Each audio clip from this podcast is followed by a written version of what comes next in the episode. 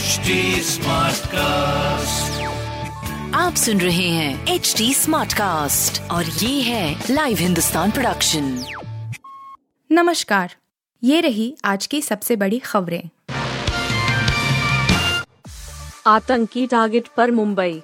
रायगढ़ समुद्री तट में हथियारों से लैस नाव मिली हाई अलर्ट महाराष्ट्र के रायगढ़ में एक बड़ी साजिश का पर्दाफाश हुआ है। पुलिस को इलाके से दो संदिग्ध नाव मिली है। एक नाव से के सैतालीस राइफल, ज़िंदा कारतूस और गोला बारूद बरामद हुआ है। इसके मद्देनजर रायगढ़ इलाके में हाई अलर्ट जारी किया गया है।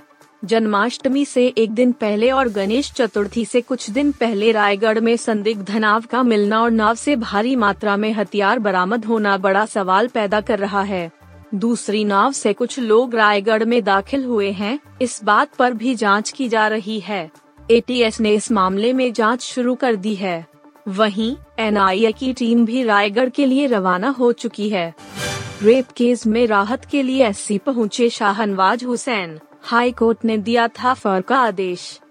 रेप के मामले में एफआईआर से बचने के लिए भाजपा के सीनियर नेता शाहनवाज हुसैन ने सुप्रीम कोर्ट का रुख किया है।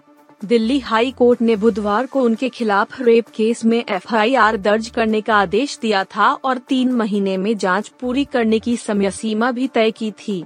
उस आदेश पर रोक की मांग को लेकर ही अब शाहनवाज हुसैन शीर्ष अदालत पहुँच गए हैं।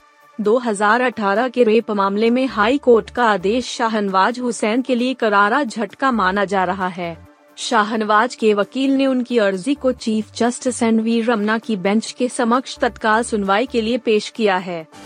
काबुल मस्जिद विस्फोट मरने वालों की संख्या 30 पहुँची, 40 से अधिक घायल। अफ़गानिस्तान की राजधानी काबुल की मस्जिद में हुए बम धमाके में मरने वालों की संख्या बढ़कर 30 हो गई है जबकि इस विस्फोट में 40 से अधिक लोग घायल हो गए हैं। रक्षा विभाग के सूत्र के हवाले से मीडिया ने बताया कि विस्फोट में मारे गए लोगों की सूची में प्रसिद्ध धार्मिक विद्वान आमिर मोहम्मद कबाली शामिल हैं। इस हमले के बाद पहले सही संख्या नहीं बताई जा सकी थी। दीपक चाहर ने छह महीने बाद इंटरनेशनल क्रिकेट में किया कम तोड़ डाली जिम्बाब्वे की कमर। जिम्बाब्वे दौरे से टीम इंडिया के लिए एक अच्छी खबर सामने आई है। अक्टूबर नवंबर में ऑस्ट्रेलिया में होने वाले टी ट्वेंटी वर्ल्ड कप को ध्यान में रखा जाए तो ये बहुत ही बड़ी खबर है कि भारतीय टीम के तेज गेंदबाज दीपक चाहर ने छह महीने बाद इंटरनेशनल क्रिकेट में कम किया है। दीपक चाहर का ये कम शानदार रहा है, क्योंकि लगातार दो बार चोटिल होने की वजह से वे आईपीएल भी नहीं खेल पाए थे, लेकिन अब उन्होंने दमदार खेल दिखाया है। दीपक चाहर ने पहले स्पेल में कुल सात ओवर फेंके और तीन हम विकेट चटकाए। फिर बिगड़ी राजू श्रीवास्तव की तबीयत ब्रेन है डेड दिल कर रहा दिक्कत। कमेडियन व एक्टर राजू श्रीवास्तव की तबीयत एक बार फिर बिगड़ रही है।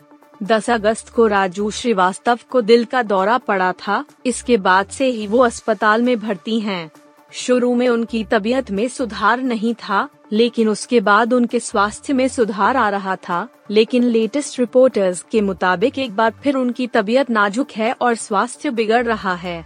इस खबर के सामने आने से उनके फैंस परेशान हो रहे हैं और उनके लिए प्रार्थना कर रहे हैं। आप सुन रहे थे हिंदुस्तान का डेली न्यूज़ रैप, जो एच टी स्मार्ट कास्ट की एक बीटा संस्करण का हिस्सा है। आप हमें फेसबुक ट्विटर और इंस्टाग्राम पे एट एच टी या podcasts@hindustantimes.com पर ईमेल के द्वारा सुझाव दे सकते हैं